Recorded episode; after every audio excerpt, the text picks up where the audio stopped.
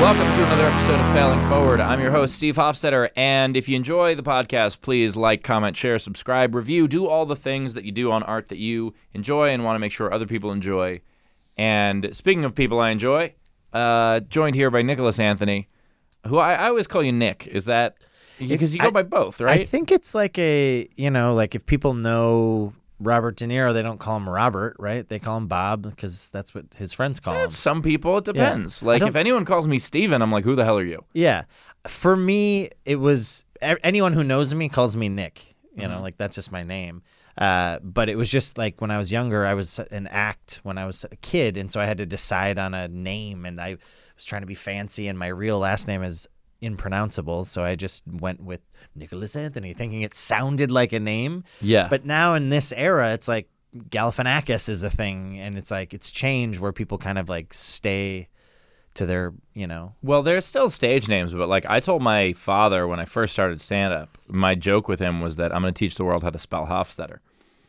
There you go. But looking back yeah. at it, part of me is like, ugh, wouldn't it be nice if I had a name that just appeared on signs correctly? Stevie Hoff. Just no, the, the Hoff. The amount of time, but then it'd be one F or two. Is the amount yeah, of times yeah, yeah, yeah. I have arrived at a venue and I've just been like, can you can you change the marquee, please? Yeah. Can you just, hey, you know that chalkboard that's easily wipe-offable? Could, yeah, you, yeah. could you just do that to the extra F? If yeah. you could do that? Yeah, I mean, but uh, Vorderbruggen, that's my yeah. real last name. Like, that thing's just, like, it's, yeah. it's just. I know you and I can't spell that. I, I've, yeah, it's stupid. It's. I, I mean, my, my friend Prashant, his last, I, I don't even, he goes by Venkat because that's the beginning of his yeah. name. I don't even actually know his full name, and we've done like five projects together. I know who you're talking about, and I have no idea what. I've seen it in print, and I just like. And I feel bad because I know this guy very well, and I like I don't even know his full name. You know, like yeah. I genuinely, it's just, yeah, it's a bummer. It just holds, he just holds space in my brain. Like, even like. Uh, Habib, the the M M A fight, Nurmagomedov. I don't know anything it? about M M A, yeah, yeah. so it's like yeah. I know who we're talking about. I can, and I still don't know the Greek freak's last name. You know, the oh, uh, the basketball player. Yeah, yeah and the Katop. Yeah, I can't. Nana Kukup. I don't. Yeah. I love basketball. I love him, but I still like, and it, it's. I mean, I've been watching him for years, and I still. Don't, it's sitting in there yeah, somewhere. Yeah, isn't Giannup? Something like that. I, and yeah. and Tinatenko. I'm just saying syllables now. So, but everyone knows what you're talking about. Right, Isn't I know that exactly a, a who you beautiful meant. thing about language? Yeah. so, okay. Um, so uh, I met you as a comedian. Mm-hmm. Um, but you, I, yeah. well, you That's have a funny thing to be like, I am a comedian and no, I'm meeting you as No, no, I'm saying, no, I, not I was a comedian. Yeah. You were a comedian. Yeah, we I mean, were both we were comedians. Both comedians. Yeah. Um, we were paired on a show purposefully. Mm, yeah. Um, Tom Sobel, yep. who uh, used to own the former Comedy Caravan Correct. in Louisville, a club that I ran at one point, um, he decided we should meet each other. Yeah. And so he booked you as the feature on a weekend that I was headlining. Yeah, this was in Louisville. I was living there for like, I lived there for thirteen months. And yeah. I basically, st- uh, Tom was so generous to me. I basically got to move into a scene and feel like I was like already a local established guy. Yeah. And so he was giving me all these spots, and I met, I mean, that's where I met Grant Lyon, who I yeah. produced the barbershop shows with. It's where I met I, so many people. Ronan, you know. Ronan, yeah, yeah, Ronan Hertzberg, who just did yeah. just did uh, Corden for the yeah, first time. Yeah, he just stayed. He was staying at my house to do this comedy festival. This was four weeks ago, and he found out while he was sleeping on my couch. And then I had to go on the road. He he was like, oh, I don't know what I'm going to do. I'm just like, stay at my place. He was able to, and he taped it all while I was gone. So I came, yeah. I'm just coming back yesterday. I'm like so proud. Of, I mean, this is a guy who was like a, you know, young comic when I was already like, you know, starting to headline shows. Yeah. So it's, it's amazing. And so we met there and, you know, got along well. And one of the things that I was intrigued about you was that you had a life before comedy mm-hmm. where you were a successful close-up magician. Mm-hmm. Mm-hmm. How and, and l- I did like very successful, right? Uh, to the point of like winning, you know, first place at a bunch of award, you know, like big. Oh, just just the first place successful, uh, but just not literally like, the best yeah, in the competition, the best. Not, I mean.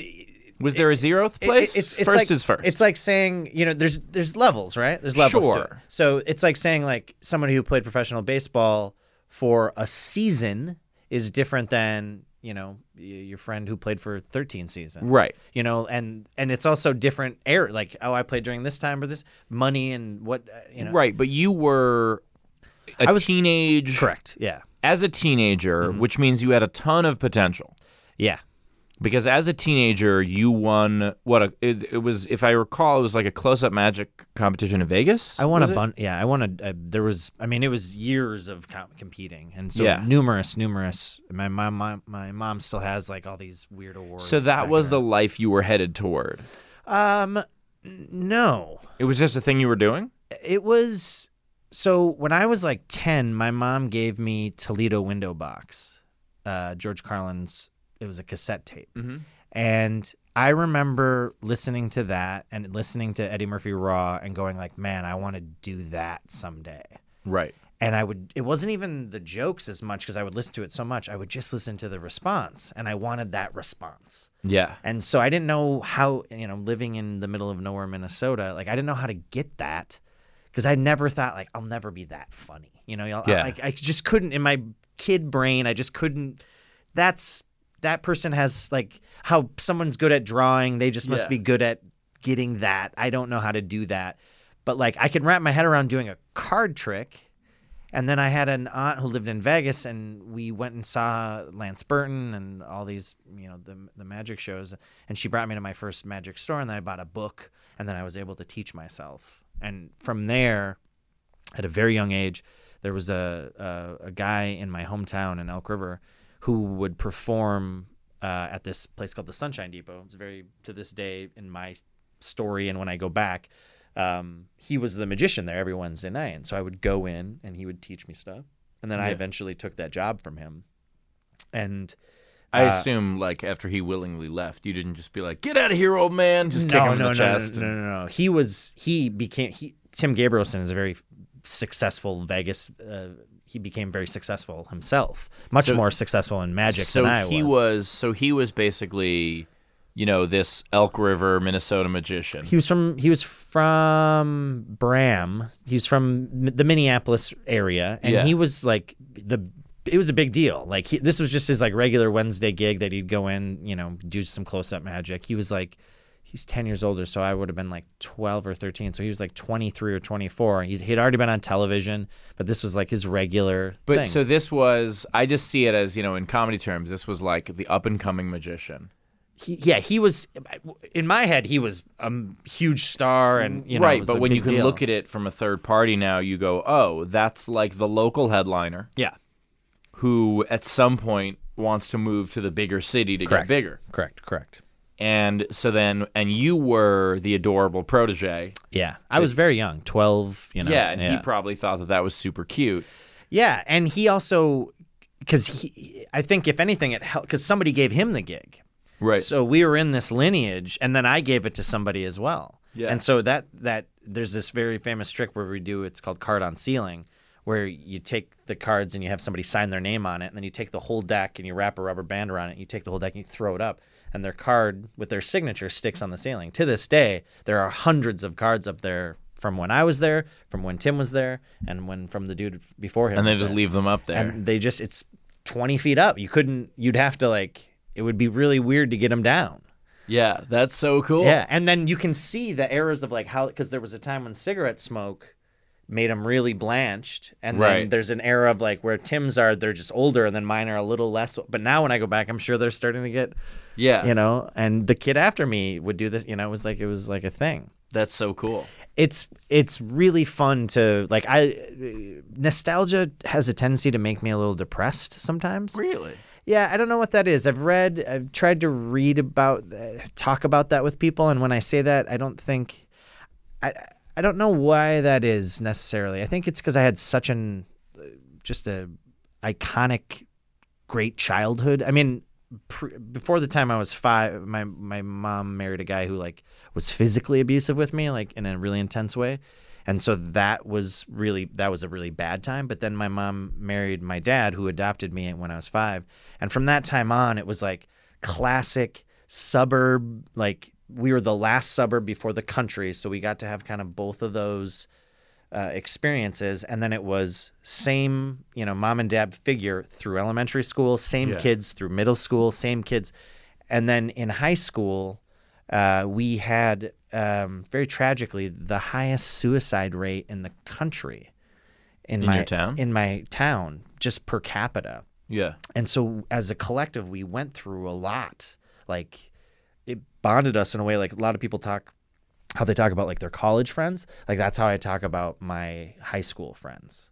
Yeah. And it was very, like, and there was something, and someday maybe I'll write about this, but there was something in the water, like the three grades below us and the three grades above us. And maybe this is, I've tried to be objective about this, but everyone I talk about, even the, the I, when I've talked to the teachers, they said there was something that bonded with that, like, six-year group.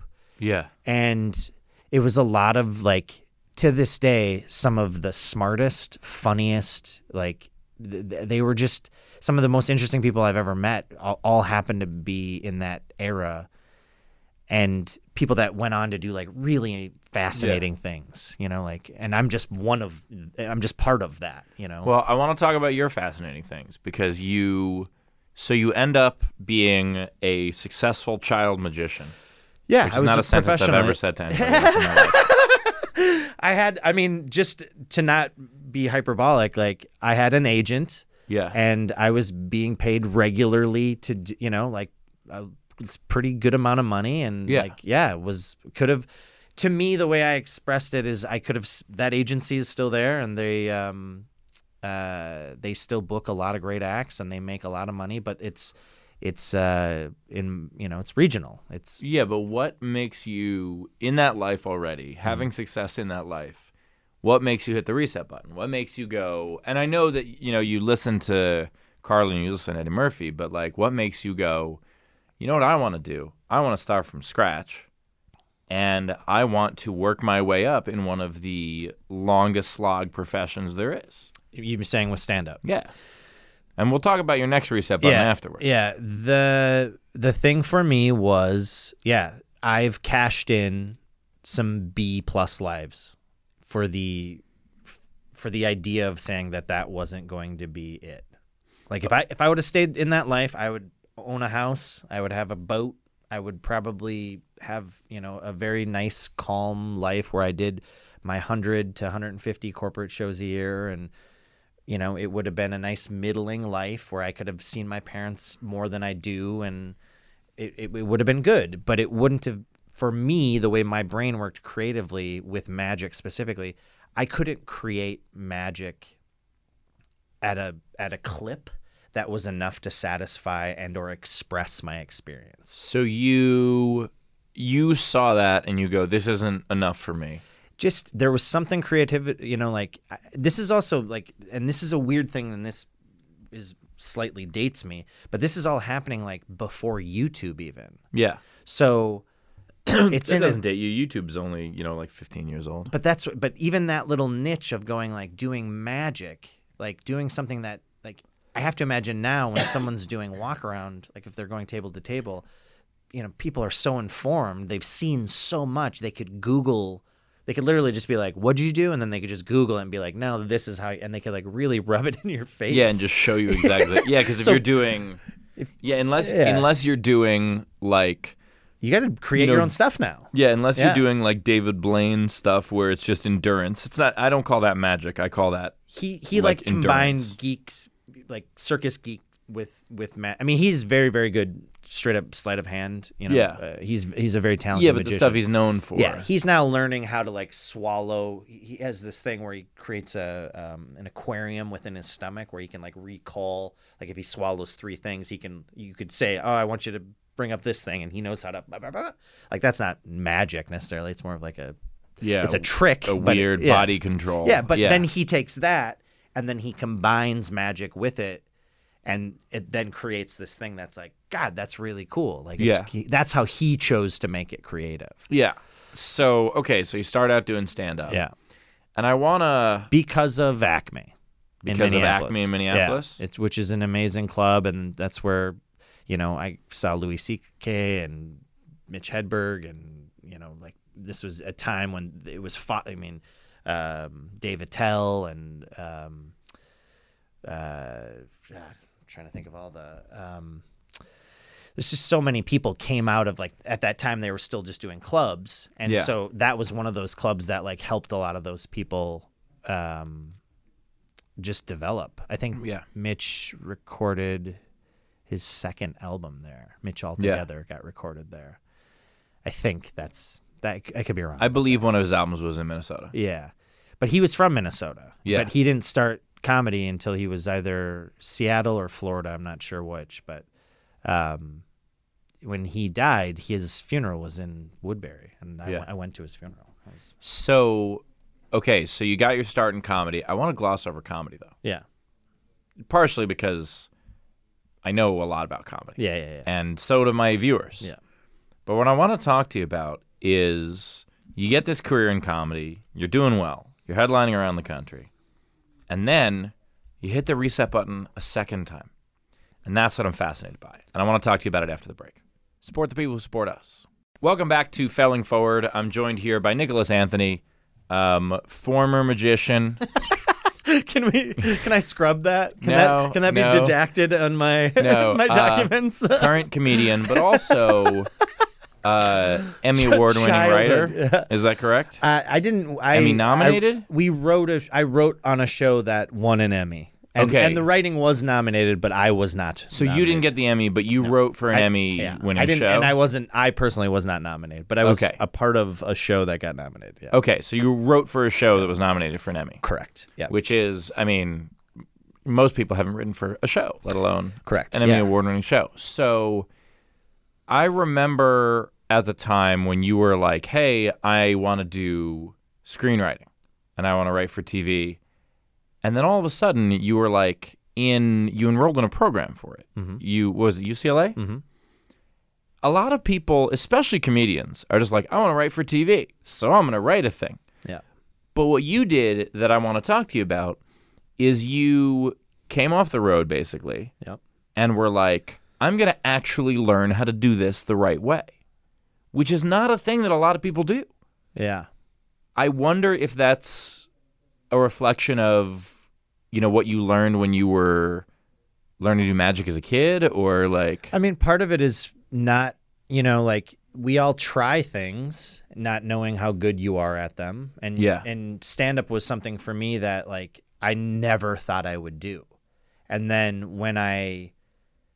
was doing it, I found myself like finding success where others weren't. I mean, not that I was even necessarily better or worse than comics, but I was figuring out the business side of it enough to go mm-hmm. like, oh, now I'm making a living doing this. Right. And, and and a lot of people, you know, other comedians were resentful of that, you know, like, hey, I figured out how to get booked at this club and I just was, you know, and then the idea of like, you know, it didn't, it wasn't like the agency of saying like, oh, cool. It came out of not being satisfied with my stand-up career. Yeah. It came out of like, you know, we all try, you tried stand-up. You didn't know if you're going to be good at it or bad, or if you're going to be able to do it. Like I've tried a lot of things in my life. I've tried, you know, yoga and all, some things I'm better at, some things I'm not. And so, but you put how many years into stand-up before you started writing?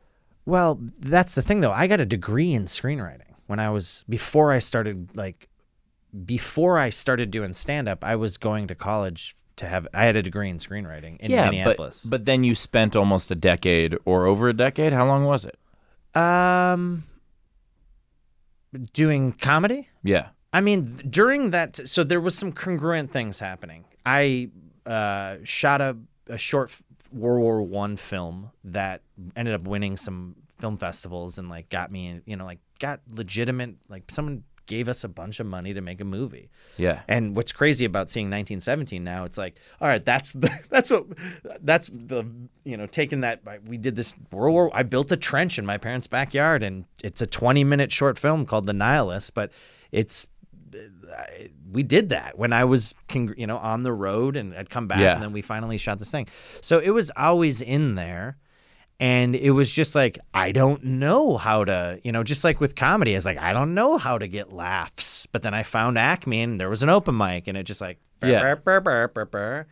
And then with with screenwriting, it was still like, I didn't know anybody. I didn't have any connection to the business. I didn't, I mean, I found one guy to give me some money to make a movie.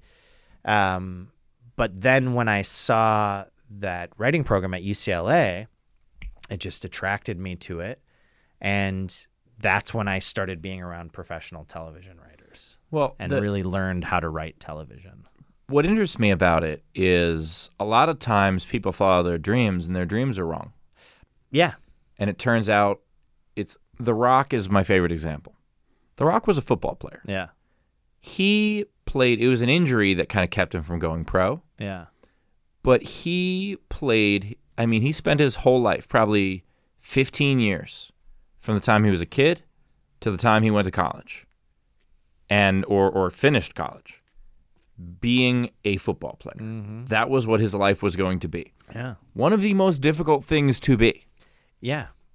And his career as this megastar actor, that's his third career.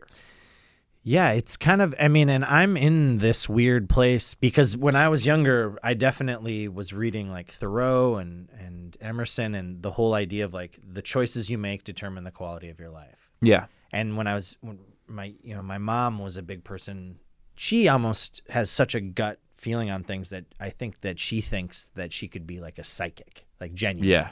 Like her intuition is so strong and she's followed it so, you know, um, It's uh, indigestion it's, is the yeah, word you're looking for. Yeah, no, exactly. The... It's just this thing that, like, it was beat into me, like, all right, you can decide the quality of your life. And then the more I've gotten into life, I've had tremendous setbacks with relationships, with women, with, you know, um, writing, spending two years on a script that never got made, or all these different false starts. That yeah. I'm like, I put all this agency into things and that n- never went anywhere. And I, I still think that the script you sent me, the pilot um, about the the town with the um, where the asylum gets shut down, yeah, was one I think of about that all the I time. Love that. It was so good. Yeah. It was so like I that was one of the things where, and I've read yeah. a lot of stuff, and especially like you know friends send you stuff and you're like, all right, well let's see how this yeah. goes. And, like, that was one where, I, like, I think about that a decent amount where I'm just like, oh, that should be a T V show. Like, I think about it all the good, time. It's such yeah. a good idea for a yeah. show. But the the thing that you kind of glossed over almost there is the deciding the quality of your life. I want to talk about that for a second because that's something that I talked to my ex about, and it's kind of why we moved, we moved to L A. Yeah. And the idea of, I was like, okay, what do I want to do on a day-to-day basis? What what do I like doing? I like waking up. I like having breakfast outdoors, and I like playing with my dogs. How do I do that? And then I go, okay, well, living in L A is a start. Yeah, you can't do that in New York. Yeah, you yeah. can't really do that in New York. Yeah, sometimes of the year. Yeah, but not really yeah. because, you know, if you have breakfast outdoors, it'll cost you twenty-five dollars, you know, and there's not much room for your dogs. Yeah. And... And New York has done this wonderful thing where they're like, what if we take all the parks out except for Central Park? Yeah. And replace them with markets? Yeah. It's like, no. Um, so I was like, okay, well, California is probably the choice. And then I go, okay, well, how do I afford to live in California as a road comic? And then I just started working backwards from what I wanted. And so many people, I think it's a mistake to work forwards. So many people go, okay, well, I'm going to do this, which will lead me to this, which will lead me to that. And it's like, no, no, no. Show your work. Figure out what you want on a day-to-day basis, because I'm not talking about the goal. I'm not talking about going, well, I want an Emmy. That's not what I mean. I mean going on a day-to-day basis, what would make me happy? If what would my life be like that would make me happy?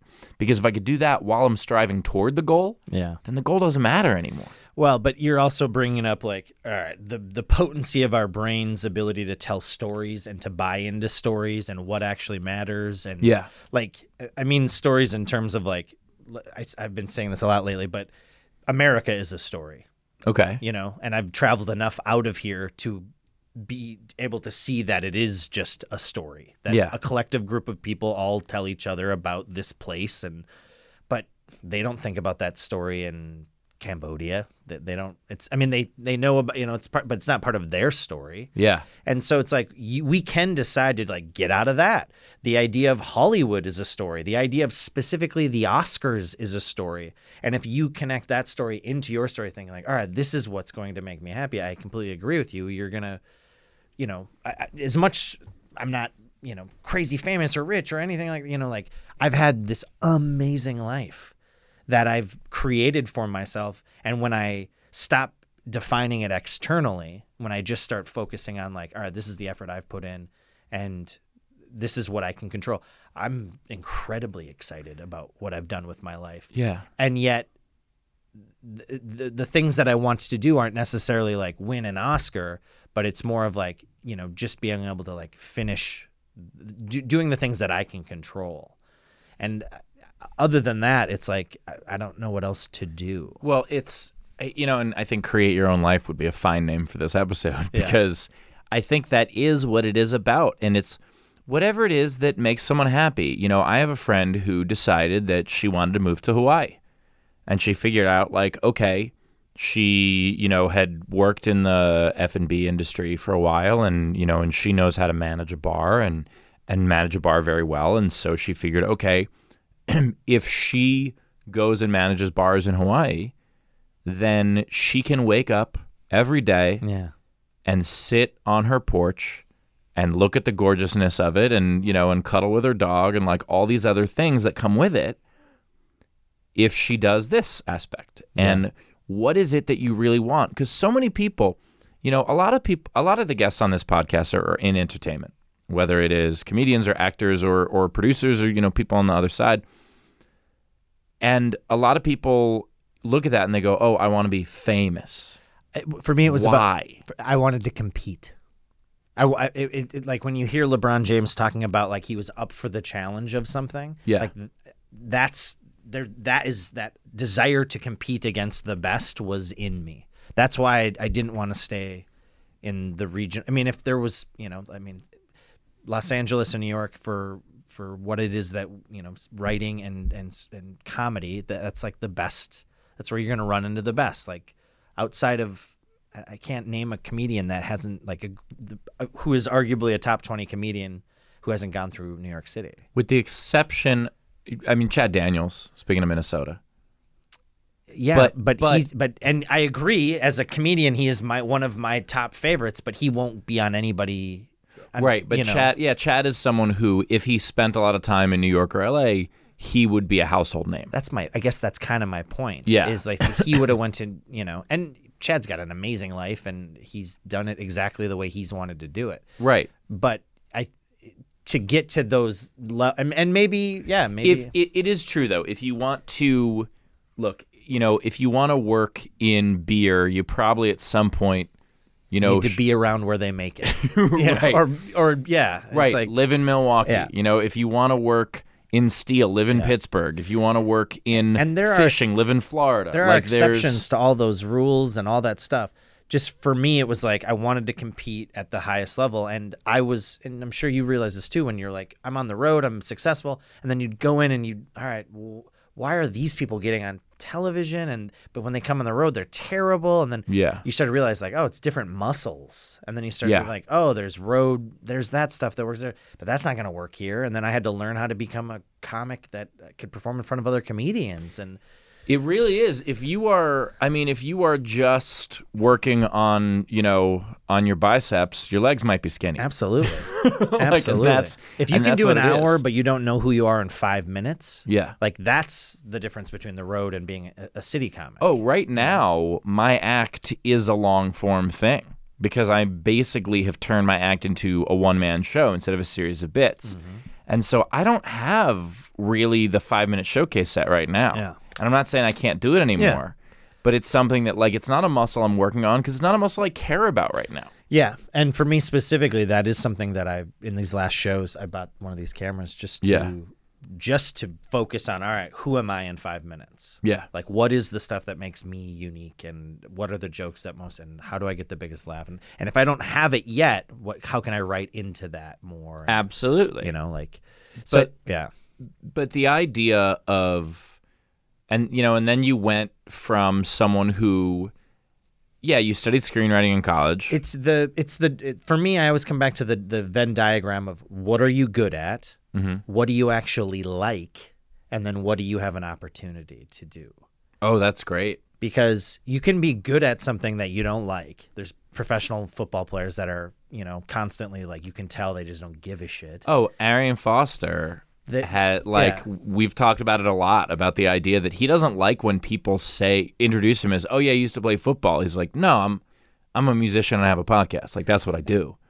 That's, I mean, I was a, you know, international award-winning. Yeah. I mean. I was teasing you. Yeah, but I'm just saying that idea of, like, if you were a, a concert pianist and then you were just like, I don't do it anymore. Like, I see the, the like, irony in that. I see the, like, oh, that's that's an unusual thing.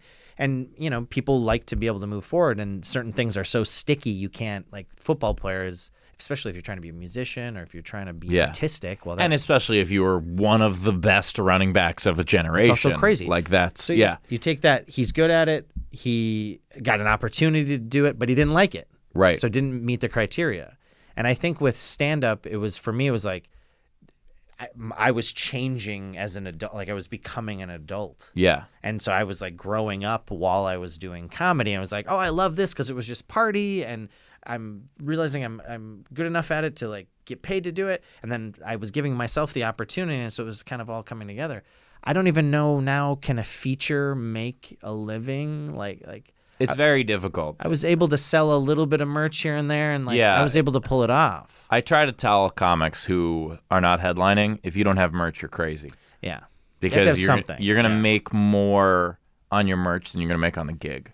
Like you need to pay rent somehow. Yeah, and you know, and yeah, obviously, you know, there are headliners who won't let you sell, and those guys are pricks. But those guys are pricks. The I I pitch my openers merch from stage all the time. Yeah, I what I like to do is I make fun of it a lot. Yeah, and then that makes people buy it. Absolutely. But anyway, so okay, so the you've got the three circles. Yeah. Of... And with with stand up it was I felt like as I, you know, it was like how many times can I go back to the same club and headline? Right. You know, like the I mean now it's like it's shifted, so like if I wanted to go back and do the same club I have to figure out who's booking it and da da da. da. Right. But I was just like I, there's diminishing returns. Like I'm not I'm not doing anything by going back. You know, it was like when Cliff owned Appleton, I kept going back there, and it was like awesome, had these amazing experiences, so cool, and I developed an act out of it. But it was also an act that didn't really translate in New York or L A. It was yeah. a very road act. And well, can I add three circles to this, though? Yeah. So you have three circles. I see your three circles. I have circles. three circles as well. I had your three. Well, no, because my father always told me that what makes a good job, there are three aspects. And I think it's interesting that you have three as well. Yeah. So the three aspects he always told me were you have to like what you do, uh, how much you get paid to do it, and who you do it with. Because you have to be able to afford a living. Yeah. In a way, that's the opportunity circle. Yeah. Um, and you have to enjoy who you do it with, whether that is enjoying being by yourself yeah. on a solitary job yeah. or whether that is enjoying your coworkers. And if you have two of the three, you can handle a job. If you only have one of the three, it's going to drain you. If you have yeah. two of the three, you can handle it, and that can become golden handcuffs. If you have all three, that's when you know you have the right job. Yeah. And so couple that with... Well, yeah, if you added that for... Because essentially what you're adding is just you're bringing in the element of the environment, you know, humans being that environment. Yeah. And in that respect, and this is, you know, I I've never felt... I I don't want to say this to be like cruel. I'm just trying to say this to express my experience. I've yeah. never felt broken the same way most comedians feel broken. I have. It's not cruel. I say that all the time. The idea that like I I divide comedians into two categories: the people who look at comedy and go, "This is fun and I enjoy doing this," yeah. and the people who have demons that they need to express. Yeah. And I will never ever truly bond with any of the demon people. Yeah. I don't. I mean, I don't get them. Yeah. Th- there's. Those stories get romanticized more because yeah. they're dramatic and it's the yeah, the torn, you know, and, and don't get me wrong, I have my anxiety and depression things that I've dealt with and stuff like that, but it's not like when I'm at my worst, that's when I'm right. It's like, no, it's, it's when I've, you know, worked out and have eaten right and everything's good and I'm balanced is when I can actually get work done. Yeah, absolutely. There, there's no, the, I, I'm like, like I, I treat myself like an athlete more than a, like, ah, I just got to, you know, like somebody who's like doing heroin or drinking too much and then that's where the pain of it, it's like, I, I just think I'm too sensitive I to go. I would never want to be Hunter S. Thompson. And I yeah. don't understand those that do. Yeah, I don't. I, I yeah. I, but what I've also learned is by with all the podcasts and all of the information, there's a million ways to do. Like you don't have to feel like I used to feel bad because I wasn't a morning person. Yeah. And it's like, oh, then you just there's other people that are like, no, no, no, everything got happened after ten o'clock, and I all right, cool. Yeah. Now I don't feel like the guilt of like ah, I just can't get going for a while. And, yeah. And so, um, you know, and. For, it was just that idea of like being around comedians for me. Certain comedians, a comedian, you know, is great, but the high school of comedy is awful. I will, I, I will say it a thousand like, times. They just eat their own. My favorite people in the world are comedians, yeah, and my least favorite people in the world also happen to be comedians. Yeah, it just depends on which comic. Yeah, and it is something where I have now career-wise, I've built an island. And I get to decide who's on my island. Yeah. And I love it. Yeah. But in the process of building that island, boy, that swim sucked. Yeah. And and um, I feel bad, you know, because I, I produce a show that's, I'm in the thick of it. Yeah. I'm around it all the time. A wonderful show, by the way. Yeah. I, you've done it multiple times. And um, it's it's nice to have that, to, mm-hmm. to be able to put my toe back into that and to... But it's also really nice to know when I come in and I'm, you know, I just, you know, got, this last year I got to go to Bali and Italy and yeah. and I'm writing a novel and I'm, I have a family that like is a huge part of my life and yeah. we're very intricate in, you know, uh, in how I spend my day to day even. And I just don't see that level of like, I don't want to.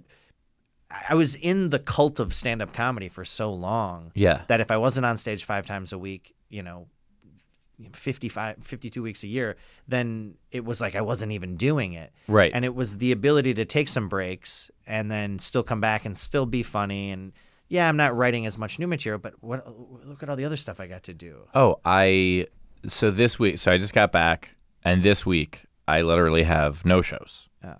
I'm home. I have no shows. I have not reached out to a club to get a show. I have no shows. And part of me goes, oh, no, I have no shows. And then part of me goes, you just did seven shows in four days. Shut up. Yeah. And just go enjoy yourself. Yeah, in the last three weeks, I've done twenty-six shows. Right. And then it's like, enough to yeah. – right, it's enough. And you and need – I'm, I'm now at a place where I could take this whole month off. Right. Like, and I can focus on the novel. Right. And just and feel, I'm okay. Yeah. Yeah. I and, mean, I'll still go do like the barbershop shows and I'll like, hey, here's the new things I'm working on. Right. But like that, that, you know, it, like I hate to say, like, and I don't know what I want to put into the world, but like certain clubs, and I won't say anything specifically, they're a bar that I wouldn't hang out at. Yeah.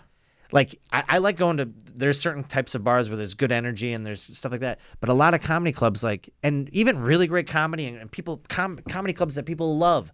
It's just not a bar that I personally would hang out with. And I don't want to feel bad if I'm not, you know, haunting the halls of that place because, yeah. I mean, I'm trying to think of like just recently, like I proposed to my girlfriend on a fucking gondola under the Rialto Bridge. Yeah. Like it's. Like that was. I didn't know you got engaged. Yeah, yeah. Well, I'm assuming she said yes. Yeah, yeah, yeah. Well, yeah, congratulations. Yeah, thank you very much. Yeah, it was. It, it was. You know, and what was cool about that is my parents happened to be in Rome at the same time. People who never leave Minnesota. Yeah. My parents are actually good travelers, but they had like twenty family members with them, and these are like, they barely leave Minnesota. Now we surprised them in Rome. They didn't know we were even going to be in Italy, yeah. much less engaged. And we have a meal where it's fifteen to. I th- some twenty people at one table eating pasta in Rome, having this breaking like, and that that beats the hell out of begging for a spot at a club. And then the question that I have to ask myself is like, am I still developing as a comic in the same way? And it's like, well, what's, you know, am I still showing up? Like, do you have to, you know, it, it, it, and so I, I try to glean from other professions, like how um, people who, you know, like M M A fighters, how they, you know, they'll train and train it, but then like a couple days before they they pull back, because if you train right. too much before the fight, then you're exhausted. You know, so trying to be right. really smart about like, how do I get the most out of myself? So for me, why I kept switching all these professions was I wanted to compete at the highest levels. I also wanted to get the most out of my potential. Yeah. And so even now, I just got done, you know, four seasons on a on a television show. I'm it's twofold. One, I'm trying to get my second job, which is proving to be as difficult as it was to get the first job. But in the meantime, I'm not just going like, ah, what am I going to do? I went back to U C L A, started an entire different program specifically for novel writing. Yeah. So I am now learning, which is, I mean, people may not realize how different they are, but I, it is a completely different, like I'm picking up a, it's not even a new instrument. It's, it's something else. Yeah. Like it's, it's a whole other thing. Well, I, I could talk about this for a while. We have to wrap up. Yeah. But um, aside from the fact that, you know, forthcoming novel, um, let yeah. the people know where they can find out more about you. Uh, just Nicholas Anthony dot com. The, the the thing that, and Steve has been very generous in helping me promote the first couple episodes of this. Uh, I wrote an original series called Unlikely Assassins, um, which is, I'm very, it's, if you want to know me, go check out Unlikely Assassins. And if you haven't, if you haven't seen the first couple episodes yeah. on my YouTube channel, they're available there, and they're so damn good. Yeah, he, he was very generous in letting me uh, post there, and uh, we're trying to, um, this year I'd like to finish that and put all that out and yeah. finish the novel. And um, it, it'll be interesting if I don't get like another big boy television writing job, and I've finished the Unlikely Assassins thing and the the novel. Like I, th- then it's like, all right, what's that next opportunity? And yeah. I don't know. Um, That's kind of the fun part, though. Yeah, because if you saw every step into your into, into your grave, it would be incredibly boring. It would be. Yeah. So, all right. Thanks for watching. Tune in next week.